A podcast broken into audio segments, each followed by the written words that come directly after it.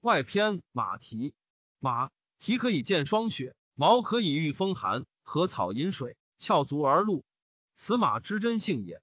虽有一台路寝，无所用之。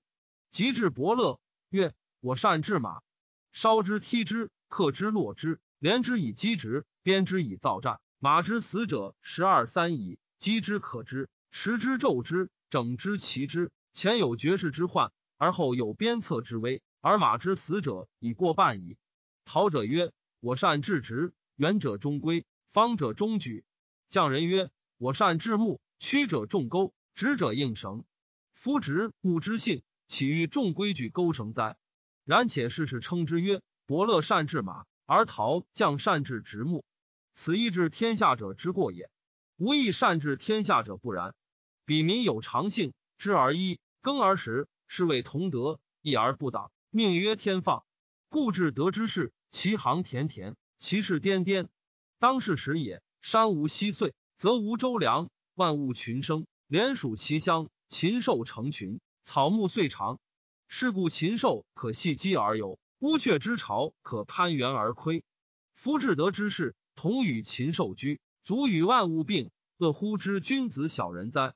同乎无知，其德不离；同乎无欲，是谓素朴。素朴而民性得矣。及至圣人，别写为人，地其为义，而天下始已矣。谄慢为乐，斋辟为礼，而天下始分矣。故淳朴不残。孰为希尊？白玉不毁，孰为规章？道德不废，安取仁义？性情不离，安用礼乐？五色不乱，孰为文采？五声不乱，孰应六律？夫残朴以为器，工匠之罪也；回道德以为仁义，圣人之过也。夫马陆居则食草饮水，喜则交颈相迷，怒则分贝相地。马之以此矣。夫家之以横恶，其之以悦啼。而马之介泥，因恶至慢，鬼贤妾配，故马之之而太之道者，伯乐之罪也。